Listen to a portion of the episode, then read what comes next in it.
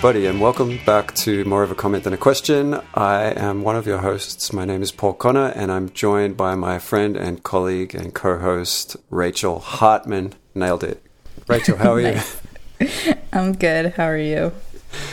Ah, oh, tired. My God. Hugo's sleeping really badly. Uh, he didn't let me go to sleep till midnight last night. And then he woke up again at like three and five.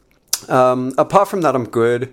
Had a pretty weird, weird Twitter week where I, I like inadvertently got involved in sort of debate, this weird debate about not not like where, not about the influence of genetics, but about whether anybody in academia actually is in denial about the influence of genetics. Uh, I, I saw a little bit of that uh, but I've I've been trying to just like not spend a lot of time on Twitter because I have a lot of other work that I need to do. Yeah, um, yeah. But yeah, I think like there's yeah there's some ridiculous claims um, being made, but maybe we should devote a whole pod to that. like that's a good topic. It would be good. Yeah, yeah. I mean, I've been trying to invite behavioral geneticists on the pod like ever since I started the pod and have just found it a bit difficult, but I will keep trying. Anyway, we should uh, we should move on. Um, we have a guest. Uh, very exciting. So uh, today we're going to be talking to Thomas Costello, who is a six-year graduate student at Emory University in Atlanta.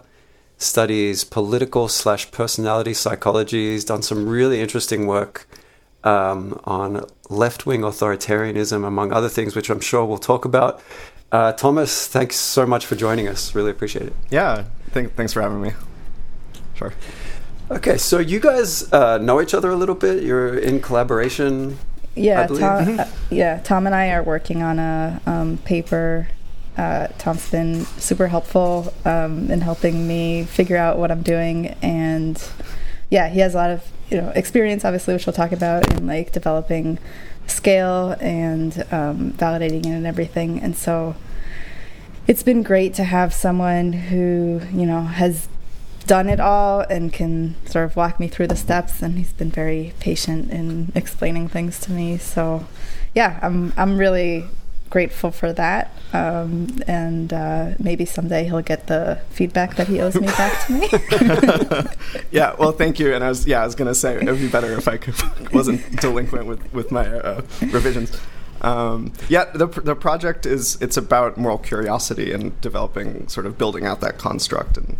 Uh, trying to figure out what that looks like in different people, mapping individual differences, that kind of thing. Yeah, yeah. So I, this um, scale development uh, and uh, construct validation is is definitely something that you've you've worked on a lot. I, I have been reading um, your JPSP about mm-hmm. left wing authoritarian, and it's just just a ton of work went into it. Like, uh, and um, yeah, it's just a huge amount of data in that in that paper that you've. Uh, done you did a really good job i think of uh, packaging it and uh, sort of explaining it um, but it's Thanks. it's really interesting work, and obviously, like it must have been a, a bulk of your time at grad school.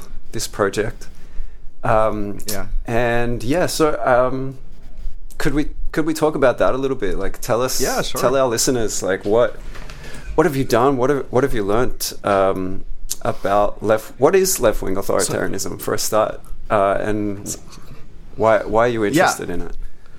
Yeah, sorry. Uh, someone just opened my front door and closed it, so that was that was strange. Um, oh, you you can go check that out. no, no, it's fine. I think means, just, do you live with other just, people? No, I don't. I think they're just working on the house. Uh, anyway, I, all right, first first podcast guests having their home invaded uh, yep. during the pod. So this is, this will be exciting and.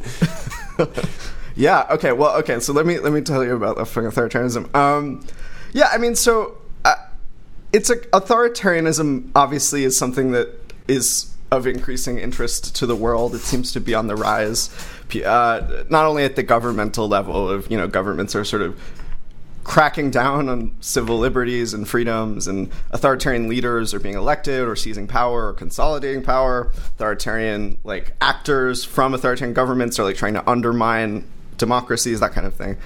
Um, and from the psychological side of things, that is trying to understand who's drawn to this sort of governance, the the sorts of like interpersonal dynamics that come with authoritarianism. So being submissive to people above you and dominant toward people below you.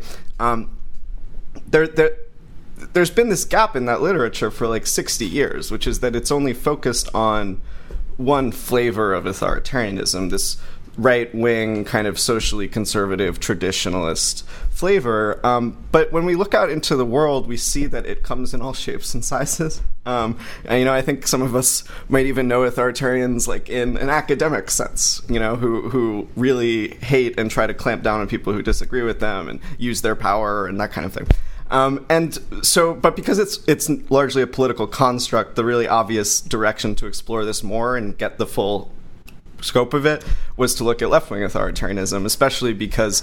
Um, well, not not only because it's that's sort of the political divide that's most salient, but also because we're seeing a rise in intolerance um, sort of everywhere, or at least that was the hypothesis that it would be a good time to look at left wing authoritarianism.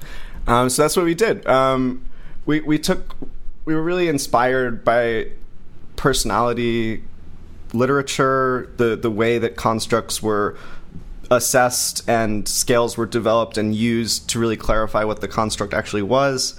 Um, and we applied that to the realm of political psychology. So rather than start with, hey, here's right wing authoritarianism, I wonder if it's looking exactly the same, quite symmetrical in the left we we went around and asked various experts what they thought authoritarianism lo- looked like, what they thought left wing authoritarianism looked like, from all sorts of fields, so political science and philosophy and psychology and other other places. Um, and from that, as well as with our own kind of hunches and theories, we built a fairly large pool of items.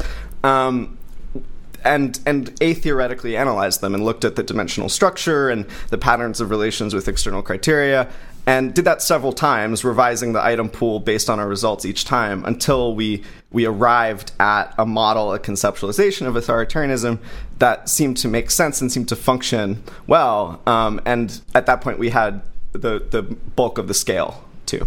Um, so so that was that was kind of the arc the arc of things. And and what we found. Um, which was in some ways surprising and in some ways it wasn't, was that there are lots of psychological characteristics in for which the left wing authoritarianism and right wing authoritarianism looks very symmetrical. Um, so both in terms of the direction, like so with something like dogmatism or uh, uh, low agreeableness for social dominance orientation and left wing authoritarianism. Um, both the direction and the effect size is the same. And then there are other characteristics where they differ differ fairly markedly. Um, the right seems to be a bit more cognitively rigid. The left seems to uh, believe in science more, although that may just be a function of like the current political environment. Um, and the the final conclusion that we drew is that this construct, authoritarianism, is was not fully understood, despite there being this gargantuan literature about it. That that there were other kinds of authoritarianism um, that were important to understand if we really wanted to build out like under like tr- tr- if we re- really wanted to clarify this construct and maybe even like try to talk to or think about the people who are drawn to authoritarianism um, and, and one way you can think about that is is like overfitting a model to its training data. Um, so you know if if you map and model every single crevice and every every kind of bit of sampling error or or uh, idiosyncrasy in one training data set, that model is not going to generalize very well to a different data set because you've overfit. And I think that's kind of what's happened with right wing authoritarianism. We've overfit authoritarianism to right wing authoritarianism. Um, so I've just th- that was a great uh, sort of overview of what you've done. Um, but I think it might be helpful to just like break it down a little bit more into like the, the definitions. Um, and I was wondering, like, yes. is there do you think there is such a thing as like neutral like authoritarianism where there's no left wing or right wing aspect to it um, and if so yeah. what is that so uh, authoritarianism is in effect coercively and uh, dogmatically imposing your values on other people, oftentimes by any means necessary. So that extends to like the use of force, um, and um, it also involves things like like power dynamics, like using uh, the the leadership and powers that your side has to uh, allow that, like to to um, impose that coercion, um, and also submitting to the uh, sorts of authorities that you think are important to submit to, basically. Um, and to answer your question about neutral authoritarianism, I, I guess yes and no. I I think of it as so you need and authoritarianism manifests through an ideological prism. Um, so you need to be authoritarian in respect to something. Um, and because of that, I, I, if someone was totally apathetic and didn't really have convictions, no, I don't think that, that they would be particularly authoritarian. Um, but I don't. I also don't think that it's something that is exclusive to left or right. Um, I think it's it's like a cognitive personality sort of uh, phenomena, sort of construct um, that is very salient in the political realm because people tend to care a lot about politics, and that's how kind of power is. Uh, uh, allocated is through through political levers. Um, but you can be authoritarian about religion or about you know any other domain that that you care about.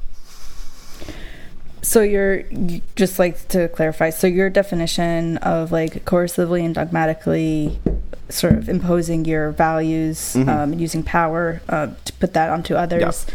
that would apply to both like right and left wing people. It's just like the the values that they are coercing are going to be different. Is that more or less mm-hmm. right? Yeah, exactly. Yeah. Um, and right wing authoritarianism specifically has been defined most commonly as this uh, this cluster of three traits: uh, submission, aggression, and conventionalism. Um, submission being what it sounds like, obsequiousness towards authority, aggression sort of also being what it sounds like, namely aggressing against people who are different from you or trying to subvert your your chosen authority. And then traditionalism is in essentially social conservatism. Um, so so that's how it's it's typically be, been defined. Mm. So interesting. So you've developed a scale uh, that measures left wing authoritarianism as an individual difference. Um, mm. And it's a very interesting scale. So it has three three sort of sub factors. Um, so first, anti-hierarchical aggression. So I call this the the eat the rich sub factor. So the the items yeah. items loading on this factor, the rich should be stripped of their belongings and status. Rich people should be forced to give up virtually all of their wealth. If I could remake society, I would put people who currently have the most privilege at the very bottom. So this very, uh, I guess, very, almost like a um, very focused on class hierarchy uh, mm. and wanting to sort of upturn um, socioeconomic hierarchy within a society. So the second one, anti-conventionalism. I call this the everyone who disagrees with me is racist subfactor. So, schools should be required by law to teach children about our country's history of racism, classism, sexism, and homophobia. Anyone who opposes gay marriage must be homophobic. Deep down, just about all conservatives are racist, sexist, and homophobic.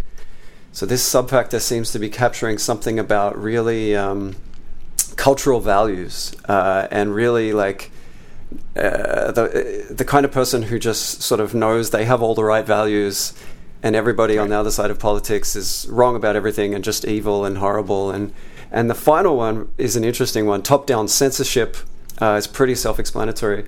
University authorities a right to ban hateful speech from campus. I should have the right not to be exposed to offensive views.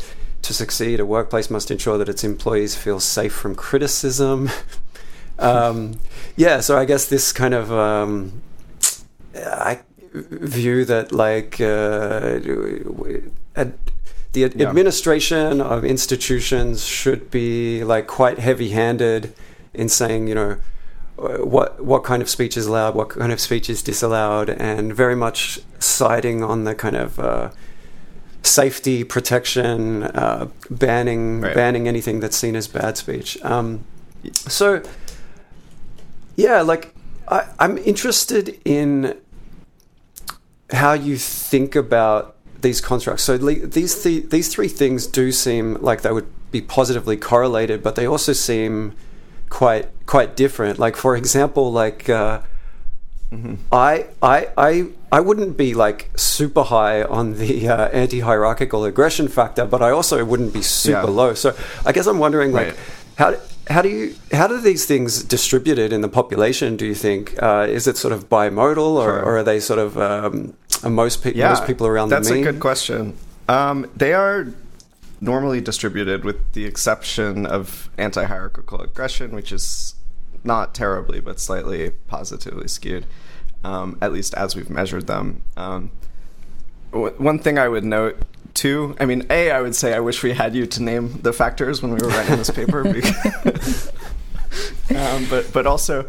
It, you know, it's it, as with other psychological constructs, as with author- right-wing authoritarianism, uh, understanding what it is is an iterative process, and so these are our preliminary model. This is our preliminary model, mm-hmm. the prelim- preliminary items.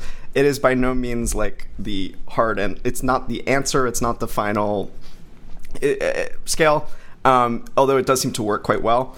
Um, and but yes, I think you've done a good job of, of summarizing it, and, and that's that seems to be the gist of the factors. Um, in terms of how they're related, uh, they are are fairly highly correlated, um, but seem to predict uh, seem to different sorts of criteria. They seem to be phenotypically diverse.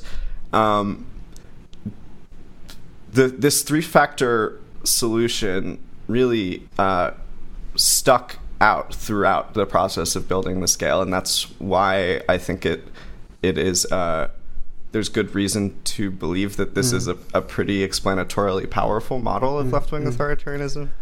Um, Do you think? But yeah, go ahead. So the first factor, like it, I just picture Antifa when I when I sort of read these items in the first factor because uh, I you know I, mm. I actually like was involved in quite a lot of progressive activism in Australia before moving to the States. And so, like, yeah, the like. Uh, when I was reading the paper, I just was constantly thinking about individuals that I've met, individuals in my life, and, and sort of connecting them to these these constructs. And so the the first factor seems like the kind of activist that is out there throwing Molotov cocktails, uh, you know, at police stations right. and, and, stuff like that.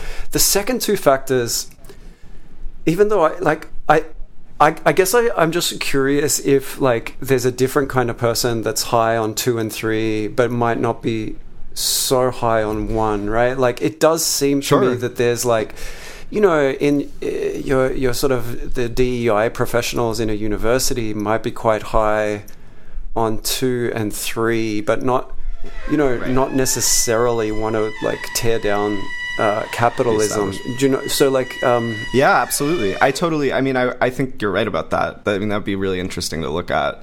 Um, I personally am most interested in that first factor. I, I, the the second and and third are, are perhaps useful too, but I, I, think the first one's most interesting for the exact for the reason that you just mentioned. Um, and uh, the, the, the, the one question is whether these attitudes that involve coercion and involve sort of moral absolutism and intolerance uh, naturally cluster together, or whether they have been sort of environmentally uh, pushed to cluster together by because of political discourse uh, in in the media and that kind of thing. So, are people who are psychologically disposed to want to overthrow the establishment are they also the ones who are like, well, you're a racist if if X Y Z, no matter you know, no matter what. Um, that's that's an interesting question. I'm not sure um, what the answer is. Yeah. Um, yeah. Yeah. I. Sorry, sorry, Rachel, if I'm hogging hogging time right now, but like I just find this really interesting. I do.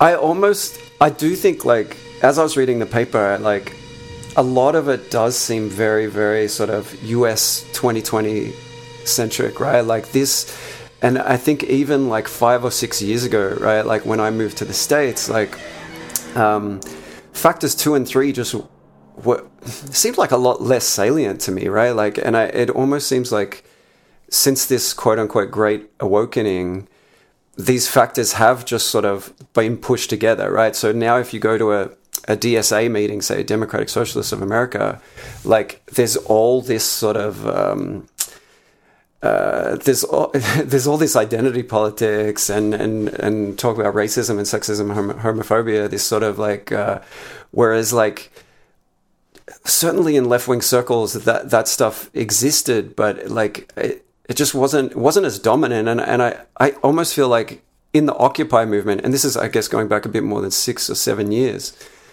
it was really interesting in the Occupy movement because you had like a lot of people that were like, no, we, we just need to like take down the 1%. Like, let's like racism is important, sexism is important, homophobia is important, but like, you know, we classes, yeah, like, and, and, you know, a lot of those, what, what I would call sort of old school, old school lefties, I could see them being super high on one, but not very high on two and three and then you know, but there were also a, a, lot of people in the in the movement. Like we at Occupy Melbourne, for example, we had like a, a, progressive stack of the speakers, right? So like you, if you wanted to speak at a general assembly, you got put in order, but you got ranked based on like your identity characteristics, right?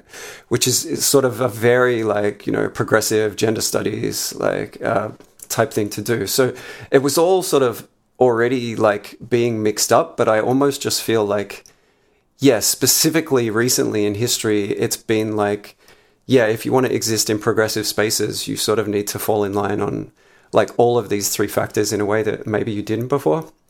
Um, so I'm curious how you think, yeah, like in 10 years, in 20 years, uh, what do you think is going to become? Like, do you think like this is sort of an inexorable progression that this these things have just been binded now and like and will be forevermore, or or do you think like maybe this scale will sort of be like it'll things will evolve and it'll be like oh well yeah in 2020 USA this was the shape of left wing authoritarianism, but that's that's sort of going to shift over time and context. Yeah, I think. I mean, I don't know. I time will tell. I, I would like to think, for my sake, that it would stick together, but I don't really have any reason to think that it will. Um, I, I, it is sort of interesting to note, though, that uh, there's definitely been um, like uh, social justice consciousness, anti-racist sorts of um, uh, ideas throughout leftist movements, at least in the 20th century. So if you look at like Soviet propaganda, they're like you know painting the Statue of Liberty with like a KKK uh, um, hat on and and accusing the U.S. of of uh, being racist, which of course it was and is to some extent. But but the the uh, uh, that was leveraged as like, hey, so like communism is better, um, and and that's not something that's really gone away. They, they've always been related to one another. The uh, tear down the the class hierarchy, overthrow things, and social justice. Um, but of course, in some ways, they're almost paradoxical, at least as social justice has been implemented, because there is a sense of hierarchy to it, as you noted. And um, that's one thing that really I find compelling about authoritarianism in general, because you see it in the right too, um, where social dominance orientation is this this uh, competitive hierarchy. We need to uh, uh, put ourselves above worse groups, that kind of thing and then the right wing authoritarianism, which is submissiveness, and, and John Duckitt has conceptualized authoritarianism as the the co-variation of those two things, even though they're not all that highly correlated in the general population. Um, and and with the left wing authoritarianism, I think you get the same thing, where the anti-hierarchical aggression factor one is almost like an imperfect parallel to social dominance orientation, and then the other two factors are an imperfect parallel to, to right wing authoritarianism. So I wanted to ask um, a lot of these things, like, don't seem inherently authoritarian. Um, so, like, for example, I guess, like, my question is if someone did want to have more equality in society, to have less inequality, um, or if someone did want to have like more social justice, like those things aren't inherently authoritarian. Um, so is it the fact that there's like force involved that makes it authoritarian or I guess like if you're so let me just take a couple of items. Like um, the one schools should be required by law to teach children about our country's history of you know racism, sexism, etc. I think most people think that like law. I don't know. Maybe not. Maybe I'm wrong about this, but like it seems like there is um, a role for law to there to be like laws about what we teach in school, right? Like I think there should be like I don't know, maybe I'm being authoritarian, but I think like we should have laws about like we teach evolution, we don't teach creationism, for example. Like um and so would like if someone were wouldn't someone just like be reasonable in saying there should be a law about yeah i th- i mean there's a there's absolutely an argument to be made there um that was one reason why i, I thought it was important to uh, build the item pool at least somewhat a theoretically um, and use what uh, which items clustered together and what they predicted as the basis of choosing them rather than their their face validity. Um, and we also tried to bring in like an IRT item response theory perspective where we have items of varying difficulty in each factor. So um, some items, if even if you're like below the population mean on left wing authoritarianism, you would endorse them. Some items, even if you're two standard deviations above the population mean on left wing authoritarianism, maybe you'd say maybe to them. Um, and so it's uh, I would endorse some of the LWA items. Um, I, I, I think that was kind of the goal here was to build a scale that that had was able to distinguish between different gradations on the trait, um, and, th- and, that's one reason why some of the items are less uh, intense than others. That being said, I mean, I, I, do, you know, there are people that like to like homeschool or send their children to private schools or, or whatever else. Um, and I'm, I mean, there are laws that protect that. So I, I think this this would maybe be a case where if the government said everyone has to go to the same kind of school and that school has to teach the same thing, that would that would be something that's authoritarian. Yeah, that makes sense. Um, so yeah, Paul, do you want to? Yeah, like I guess I I was thinking about a similar thing too, uh, and just um, I mean, like this is science, right? Like you're not you're not saying left wing authoritarianism is, is necessarily bad in all shapes and contexts and forms, and and I I mean the the wealth distribution one's really interesting because I almost think by definition, if you want to radically change the wealth distribution in a society, it has to happen by force and by authority. Like I don't, I don't see. I don't know of any real political ideology that has that as a goal that doesn't think top down force is necessary to achieve it. Like, I mean, even like I've known a lot of anarchists, um, and I kind of think most of them are insane, but they even they like they have this end goal in mind where there is no authority and like we just live in this utopia and everybody shares everything and we're all equal somehow. And like no, nobody decides to get guns and take everything for themselves or like if anybody ever does that then all of a sudden i don't know everybody else just happens to have enough force to resist them and stop them uh, like but without having any like police force or armies or anything like that.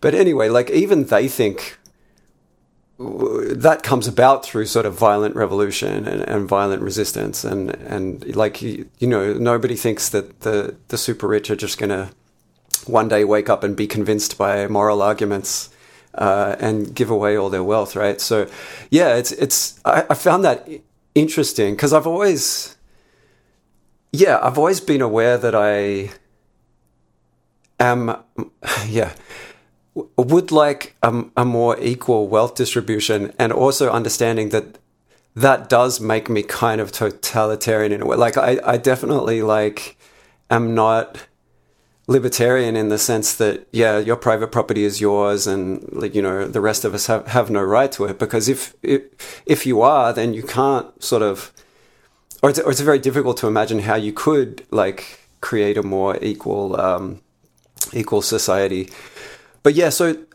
apologies for the monologue. Uh, I, I, I'm, I'm, I'm just, I'm curious. Like, what what made you specifically interested in this? Like what what was it about your life or your experiences? Was it was it personal experience or was it sort of looking at the news and like when you when you think of LWA who do you think of? Like are you thinking of it seems like you're interested in like the violent revolutionaries more so than the sort of dogmatic DEI consultants. Would that be fair? Yeah, I would say that's fair to say. Uh, for sure. I, I, well, can I can I before I answer that, can I respond to the the, the point? Yeah, uh, yeah, yeah, yeah. Um, so, I think that's a really good point. Um, that th- to enact certain uh, like political outcomes, you need to use force, and I, what I'm what I'm really interested in here is in terms of people's psychological characteristics, in terms of the way that these beliefs naturally cluster together, how can we describe this milieu of of beliefs? And and what we found with the anti-hierarchical aggression factor is that it does seem to be fairly marketed, markedly related to like low trait agreeableness, low honesty, humility, um, other sorts of characteristics that are typically associated with um, the like poles of the normal trait spectrum, which some call personality disorder traits or maladaptive traits. Um, and and so there is like a real undercurrent of antagonism in that milieu. I'm not saying that everyone who certain I'm I'm definitively not saying that everyone who believes those things is like antagonistic or but but I am saying that this is something that we can use to like a psycho- psychological characteristic that predicts this set of beliefs. Um, and and I think that's why it's a, a useful and important thing to study. Um, to answer the question about why I'm interested in it more broadly, um, it just it it struck me as such a necessary thing for someone to do thoroughly for psychological science, um, and the fact that no one had done it in, uh, uh and then of course as I was working on it, a different left wing authoritarianism scale came out. So so it wasn't true. it wasn't true that no one had done it. But when I started, the fact that no one had done it um, seemed like everyone's afraid of what will happen if they study this or uh, and there there were some attempts but but they weren't successful and I think they were unsuccessful almost necessarily because of some of the assumptions they made about what authoritarianism is. Um, and uh, and so with the uh, encouragement and you know kind of protection of my, of my PhD advisor now late PhD advisor who has a history of kind of taking on um, uh, controversy, mm-hmm. like like picking up controversies. Um, and uh, this was, I was Scott I was, Scott Lilian. Scott Scott Lilienfeld. Yeah, that's right. Yeah, yeah um. So those those things kind of coalesced, and I was like, okay, sure, I'll I'll study this. And I became I've always been very interested in politics and worldviews and why people believe the things they believe. And so this was uh, that this area really naturally lent itself to that, and that, that's why I chose to study it. I, yeah, I think it's it's it's an interesting it's an interesting point. And as I was reading the paper and sort of reading you sort of talk about how little attention psychologists have paid to it, I was really struck because it's not it's not actually rare in society to recognize left wing authoritarianism. Like I, after Trump after Trump got elected, I actually joined a bunch of conservative Facebook groups and conservatives very readily recognize left wing authoritarianism, right? Like the way they talk about Bernie Sanders, the way they talk about AOC, they link these people directly to Mao and Lenin and Pol Pot. You know, like this is, it's, it's not rare. Like our society, I would say, totally recognizes that left wing authoritarianism is a thing. And I would say maybe in the US probably overestimates the threat a little bit of it. But it's so interesting that we have this whole psychological literature where that perspective just isn't represented. And it, it made me think about uh, viewpoint diversity and the importance of viewpoint diversity. And I, yeah, just like, how, like, I guess I, th- I feel like your experience and the the fact that you sort of came in and there was this obvious gaping chasm, and so like you you kind of had this this whole area almost to yourself. I don't know who these other people are Right. who are sort of Oh stealing yeah, your Luke, thunder. Luke, Con- Luke Conway. Yeah, Screw I- Luke Conway. Like no, he's Lucas. He's great. He's great.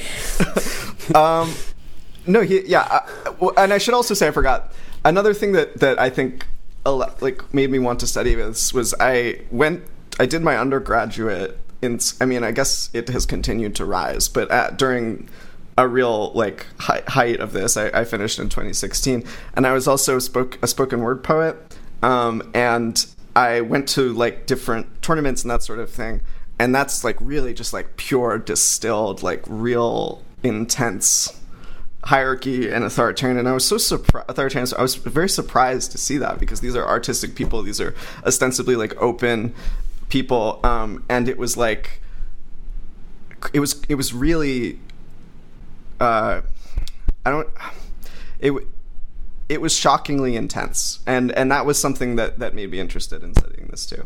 Um yeah. So, so would you say you agree with Paul that um, the lack of political and ideological diversity in academia is sort of the reason that um, this hasn't been explored very much? And also, how do you Yeah. define your own politics if you uh, yeah want to share? I yeah, I mean, I probably it's probably one reason why it hasn't been explored as much. Um, I, and I think that's like kind of a, it's the the actual like causal steps are sort of mundane. It's like no one, you know, you only have so much time and research energy. Um, so why would you, if you're not, if you don't have a vendetta or or if you would get flack for studying this, why would you want to go do it when you can study other things? Um, which wouldn't be true if there were very many conservatives at all in academia. Um, so yeah, I mean, I think this is like a fairly clear instance of where where viewpoint diversity is harmful. Um, I I don't know if I don't know. I guess I I'm not a conservative. I'll say that. Um, I, I I don't like. f- f- uh, I'm I'm not someone who's on the right at all. Um, and so that's that's what I'll say about my politics. That's fair. That's not for you to say, Tom. that's uh, that, that's for Fair enough, um, yeah. that, that's that's for other people like uh, Manny. Okay. to, Manny to say. No, um, I I'm interested in uh, this concept of flack uh, and what the experience has been like because I I can see how your research project could be construed as um, sort of um, pushing a harmful narrative, right? Like, so I could see John Jost, for example, looking at these three sub factors and saying, "What's what's wrong with wanting wealth distribution? The the the the wealth distribution is is is horribly unequal." And then. And, but conservatives are racist. Like, look at this data. Like, they are homophobic. Look at this data. Why, you know, and then saying like, well, what's wrong with pr- protecting people from like speech, harmful speech? Like, um, and so from I could see. I don't know if this is John Jost's actual point of view on your work, but I could see somebody like him looking at this work and saying, "What? Why are you trying to tar these people with these lofty?"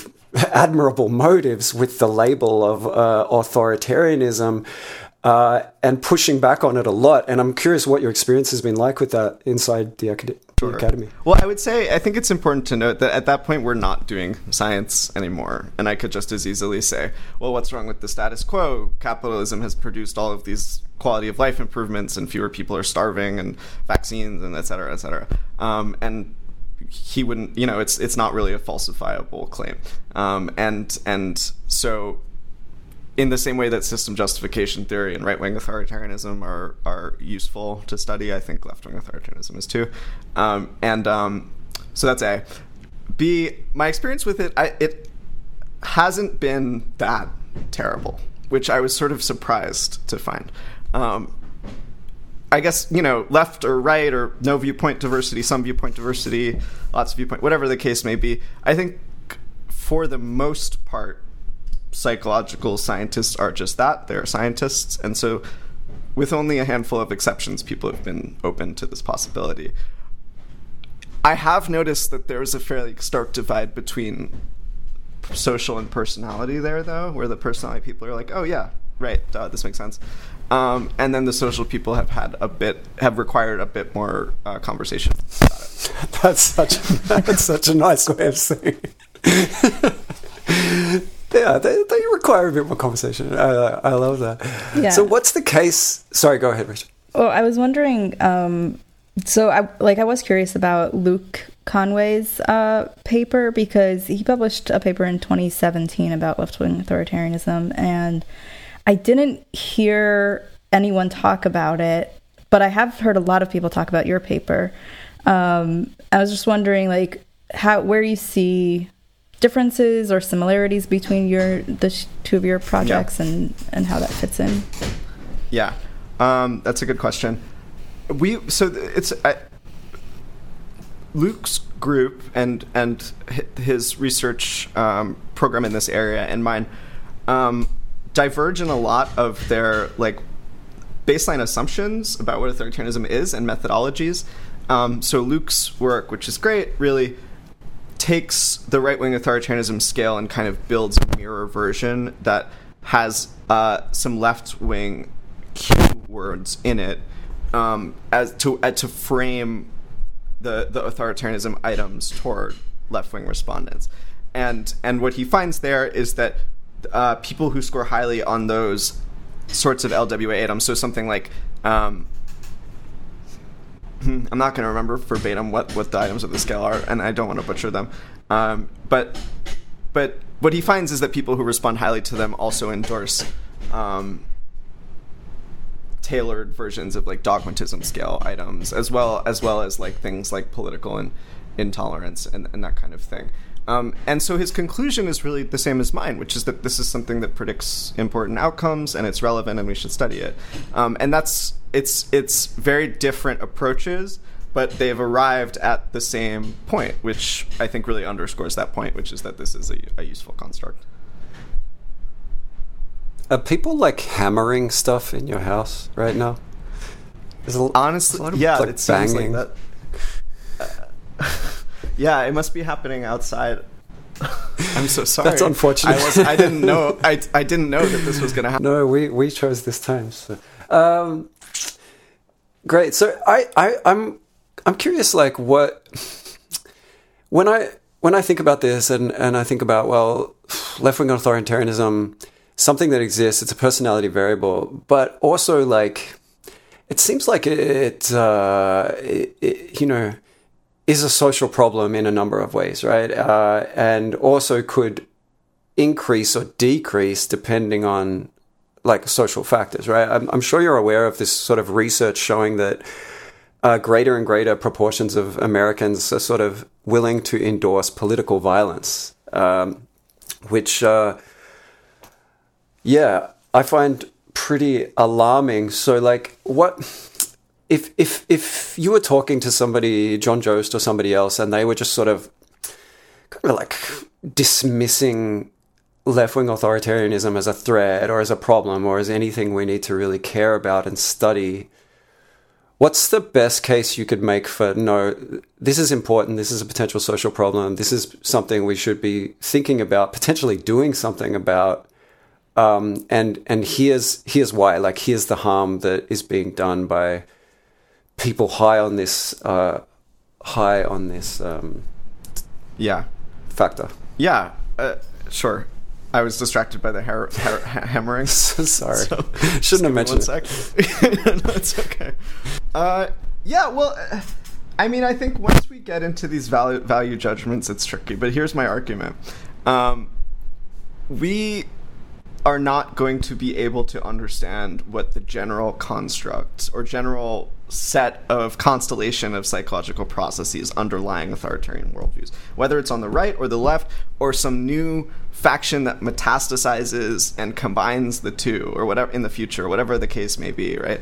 Um, and as an aside, I'm, I don't think that's completely implausible. I mean, uh, like some of the communist totalitarian regimes combined like this anti-hierarchical facet with social justice with conservatism and traditionalism in other respects. So, so this left-right spectrum is maybe not the most useful distinction to make actually when we're studying authoritarianism, um, but we need to be able to show that other kinds of authoritarianism exists in order to move beyond the left-right distinction. Um, but anyway, so uh, so it's useful because a, I mean, it is something that is happening. We're seeing violence, we're seeing this set of beliefs really ascend. And if we can describe the psychological characteristics that are associated with them, then great. And if those characteristics in some ways are symmetrical to the ones associated with right wing authoritarianism, then that's useful data. Um, it's also notable that they're not associated with them in other ways. Um, and one hypothesis that could, you know, very well turn out to be true is that people with different motivations and sets of experiences are channeled to the left wing versus right wing authoritarianism via distinct paths, and they just end up looking like each other. Um, so it could be that there are two totally different things going on. It could be that there's this shared psychological core. Um, understanding those possibilities is just it's important you know it's it's an important question to know what's really going on under the surface here and and for the folks who are really like um really care about the threat of right wing extremism, right wing authoritarianism, I would say that this the left wing authoritarianism paradigm is an important step in understanding the right wing too, um, because we need something to compare it with. If there's no uh, point of comparison, then it's it's sort of not very useful in it. Do you think that there's so I guess I'm interested in where authoritarianism comes from. Like, is it genetic? Uh, I guess, or like, where do you think the the origins of it are? And also, do you think that it's something that we can potentially change in people, or is it just like you, whatever level of authoritarian you are, that's how you are? And the- yeah, there's there's some great work showing that. Um, traditionalism and elements of right wing authoritarianism are, are, are fairly strongly heritable, more so than like broadband normal range political ideology is, like left or right.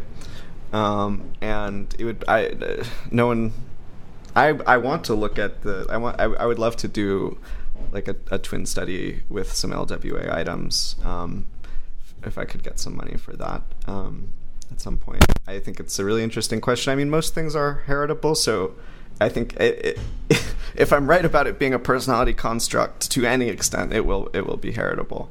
Um, and so there there's probably a, a, genetic element involving things like uh, threat sensitivity, perhaps like neuroticism, antagonism, um, cognitive style. Um, so and in terms of the um, whether it's dynamic, whether it, can change, um, that's sort of an open question too. Karen, Karen Stenner, a brilliant political scientist, has has a lot of work showing that uh, authoritarianism tends to manifest in response to uh, what she calls normative threats. So threats to uh, the the set of uh, no, like norms and the status quo that people have their their little bubble. Um, and and it's almost like the diathesis stress model of depression, where you have a genetic liability for depression that is activated by stressors in your environment. Um, same thing goes according to Stenner for for authoritarianism. Um, I haven't.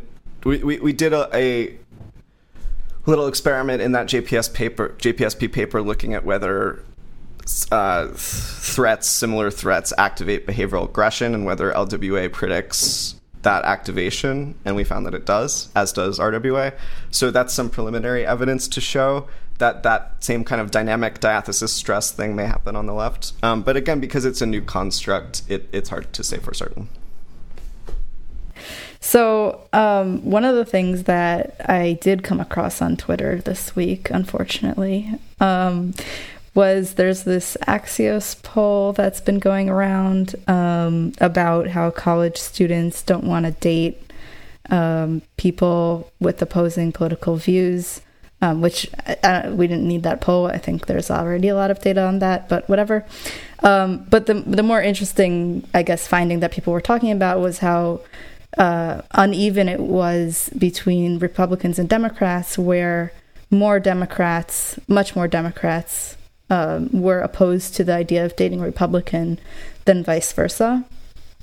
Um, and a lot of the discourse that I was seeing about it was like, well, obviously, because Republicans are evil, so like, of course, you wouldn't want to date them. um, and I think that that view of like, I've heard that a lot lately from um, people who uh, we won't name. Uh, no, it was Manny.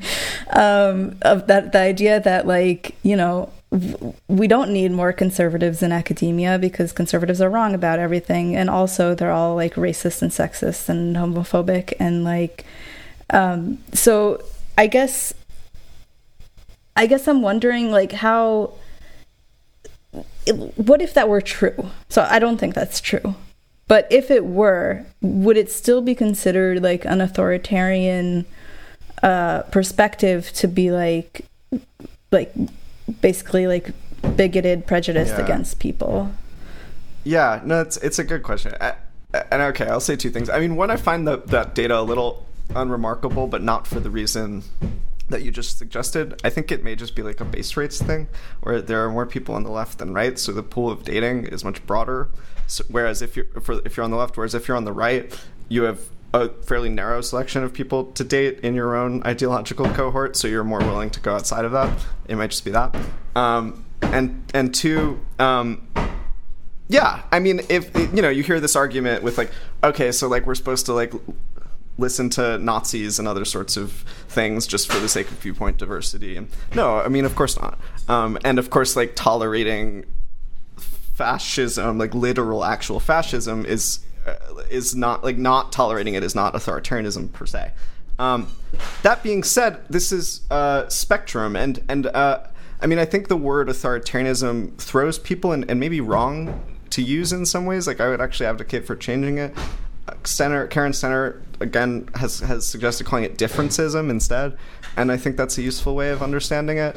Um, and so even if that were the case, right, where like some people are going to be more open to these evil, awful people than others. Some people are going to be more willing to hear them out and talk to them and allow them to have rights than others, no matter what the severity of their like moral transgression.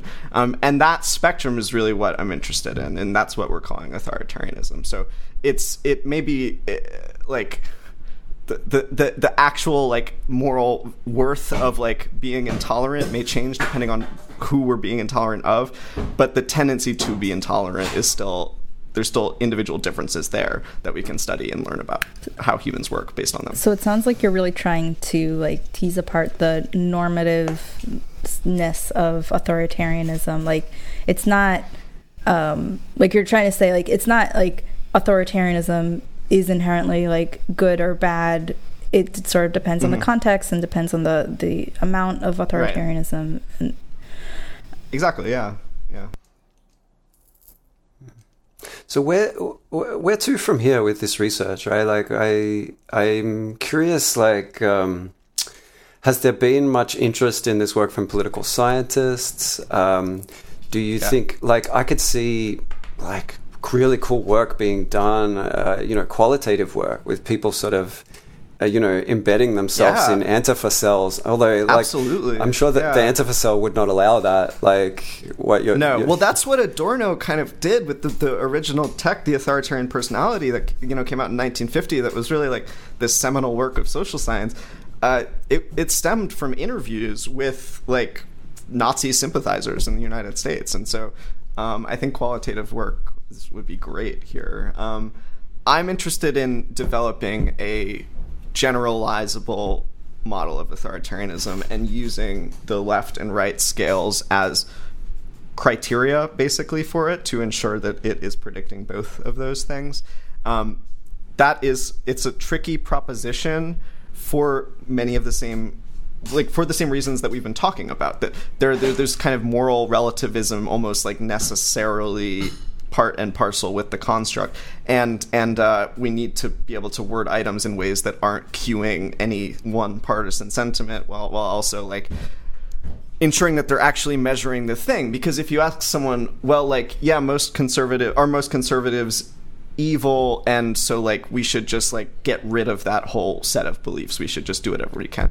Um, you're going to get a different sort of response than if you ask someone people with different political beliefs than i do are are often evil, and we need to get rid of their beliefs. Um, it's just not quite as salient because it's not uh, domain specific. Um, and so the the problem with developing this generalized scale is like how do you marry these these different kind of sets of concerns? Um, that's one thing I'm hoping to do. I mean, there's all sorts. I mean, there's like I think a really rich opportunity for like developmental work with authoritarianism generally um, and that could look be like alongside some behavioral genetic sorts of things. Um, more broadly, I'm interested in getting away from the left right spectrum in political psychology. I would love the field to kind of try to get a little bit more complexity in our models and theories and ways of thinking. Um, and I think that pointing out that there are not only there are both symmetries and asymmetries, and that they're not following any one sort of coherent theoretical pattern, at least not at present. Um, and and one way that we can do that is by looking at left wing authoritarianism. So really, what I want is to like urge the field to kind of think a little bit more um, broadly in terms of why people have the belief systems that they have. Can you uh, say more about what do you think is missing when we just use right and left wing or liberal and conservative is often uh, sort of the split that you see in, in psych studies? Yeah. Yeah. I, I, well, so like, what what is conservatism, right? Like, is it this philosophical set of principles where, like, if we progress too quickly, then we risk like doing something horribly wrong or getting rid of a protection that we forgot why it was even there in the first place and will, will cause all these problems to have. Um, does that doesn't really seem to be reflected in conservative policies anymore. Um, social conservatism is quite psychologically different than economic conservatism. We, we know that they predict oftentimes like opposite directions of, of like relations with psychological characteristics. So they don't seem to be psychologically bound to each other. Um, why are we looking at this as a single spectrum? Um, and and I think you can, uh, you know, also then bring in things like environment and things like symbolic identification with, say, like the right or the left of those are my people, um, and I believe the, the things that I believe because that's what my people believe. At which point we're like totally outside of the realm of psychology predicting specific beliefs. Um, and and so I think disentangling those three levels, like the philosophical, the actual policy, and the principle, and then mapping them on to different uh, processes, like whether it's environmental influences, psychological influences, that's going to be much more fruitful than just focusing on this single band of left versus right, where we don't even really know what that means um, necessarily, because it means different things to different people.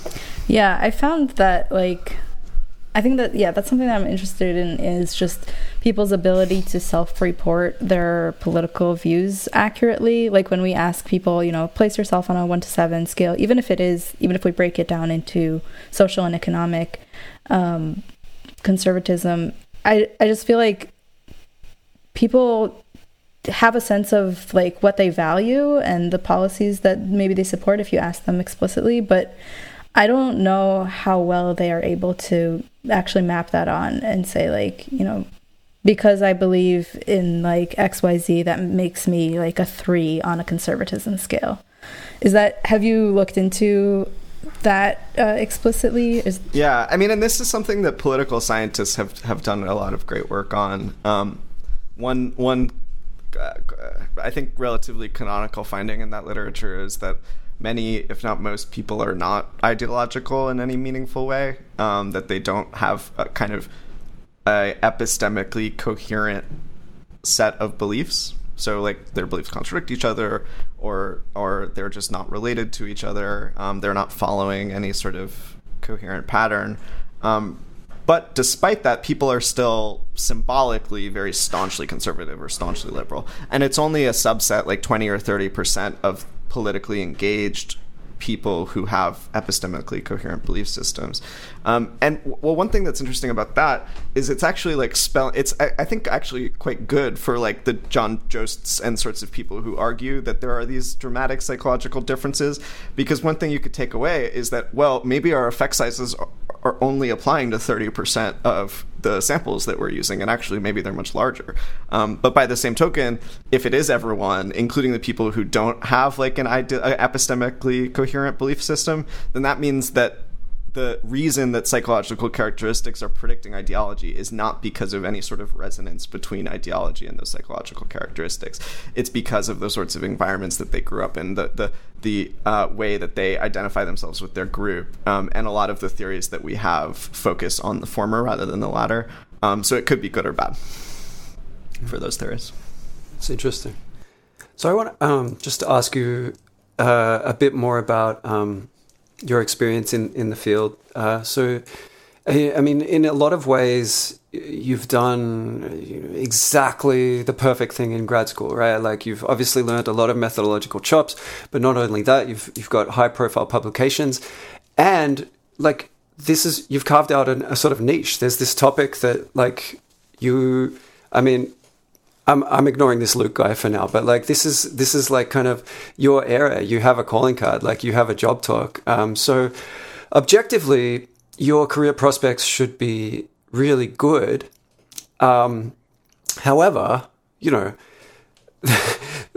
the situation's a bit more complex than that, right? Like if um, every, almost every single job that I saw advertised this past job cycle basically wanted a left wing authoritarian.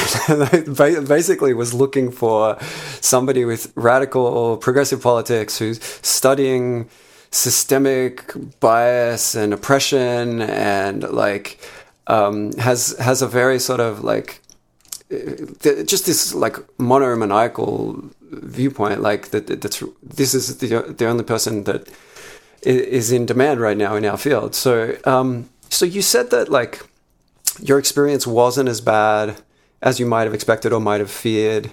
Uh, just in terms of like researching something that's a bit um, a bit different or sort of introducing sort of um, uh, diversity of thought. Um, I, yeah, so I'm just wondering like what because I also sometimes just have the suspicion that these things aren't quite as bad as we think, but then I go I go back and forth because yeah. it's incredibly hard to judge.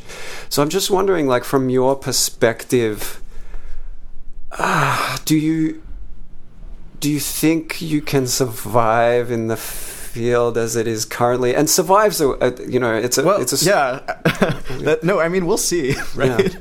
like I, I, I did a, I applied for jobs this year um i i was fairly picky, um, so I'd love to blame it on, you know, just being too uh, whatever for these jobs. Um, who knows if that's actually true? Probably not. Um, but but I do think there are uh, incentives not to hire me when there's so many other great people out there who don't have this other this potentially uh, controversial or less than ideal research program. Um, I, I could see that being a, a defining. I will say that I don't think that my that the results of like in terms of outcomes were consistent with what someone with my record who studied an innocuous topic would have.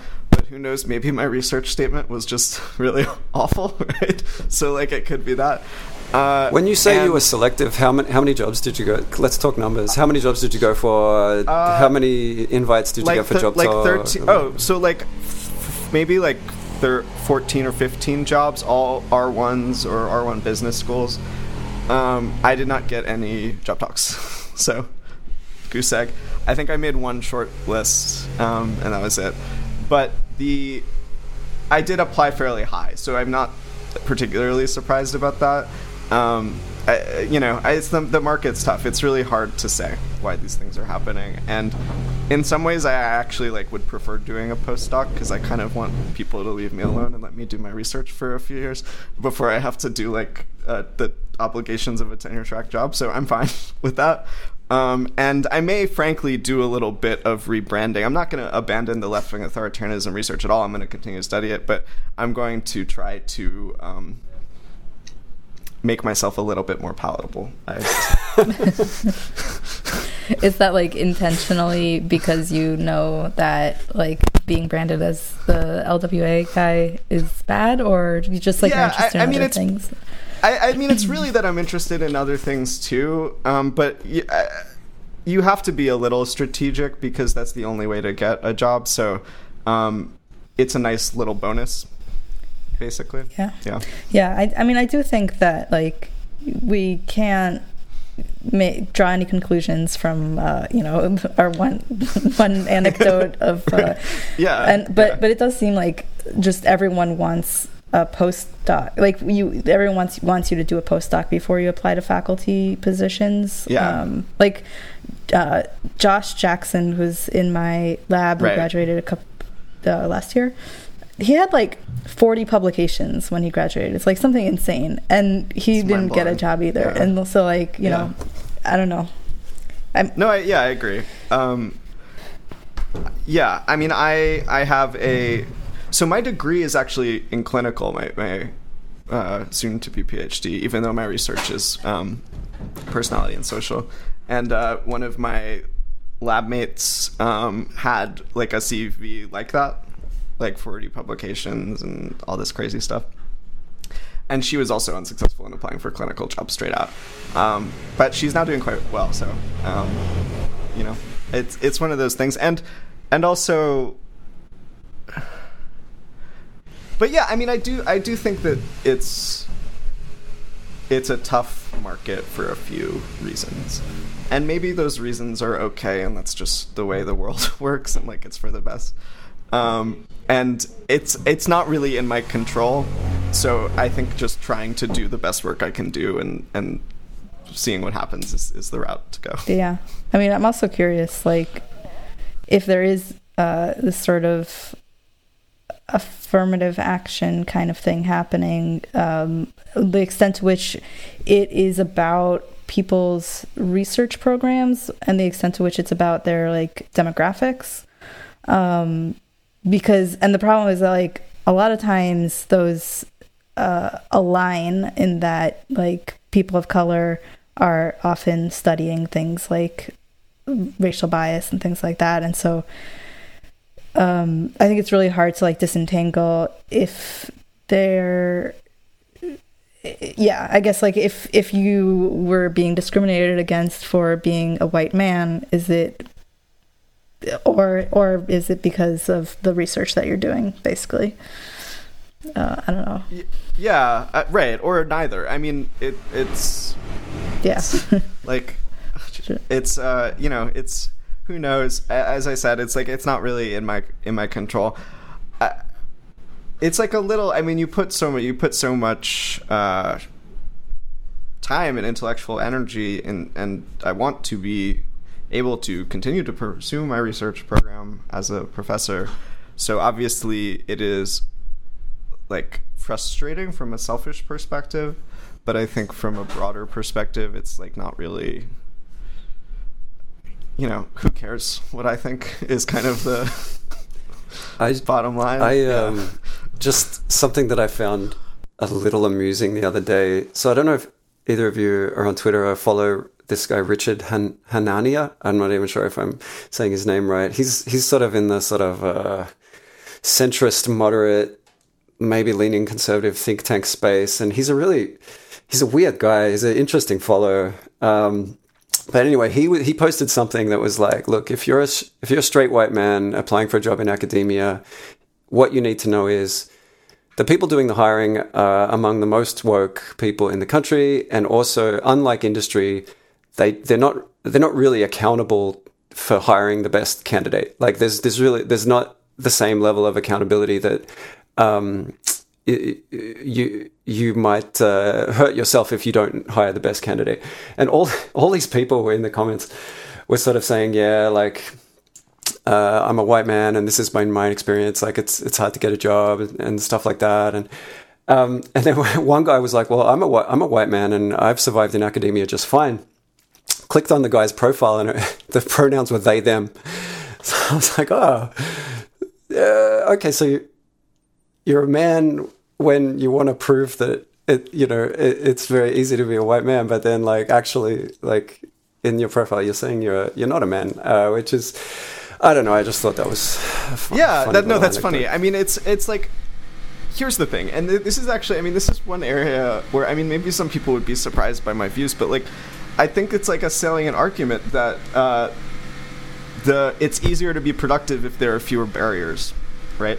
And so if we're judging only like solely on the CV and other things like that, then there are going to be like the people with the fewest barriers are going to do the best. Um, yeah, other things held constant, obviously, and so um, yeah, I mean that makes sense to me. Um, it makes it a harder path for me, but so be it. I would say. Yeah. I, I, but Yeah. of course, you can go you can go overboard too. So Yeah, yeah, yeah. And I, I definitely like. I think affirmative action's complicated, and I, I kind of like. I think I do come down in support of it. I, I, I not not um, not sort of like ideological selection. Like not like we can't hire this guy because his research like doesn't fit a progressive narrative. Um, but maybe like you know, if somebody was like, "Well, we can't hire this guy because our faculty are all white men, and you know, we, we need we need diversity," then that's a lot more reasonable. Than, but I, I don't, yeah, like I don't know. I mean, like you you say, you, it's it's so hard to gauge these things, but subjectively, you kind of feel like oh, maybe I should rebrand myself a little bit here and not be the LWA guy. So like, I think we're all sort of in this boat, and in some ways, like I don't know.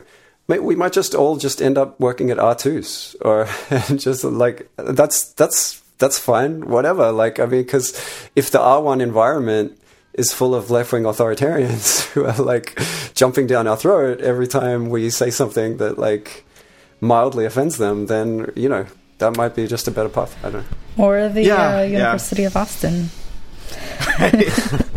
I'm still waiting We'll for my offer. There. Cool. Well, it was that was a lot of fun uh, having you on the pod, uh, Tom. Um, and I wish you all the best. Uh, this, it's yeah, it's Thanks. great work, and yeah, I think you're Yeah, thanks for uh, having me. filling an Uh, important an important role. Thank you. Yeah. Yeah, it was it was a lot of fun.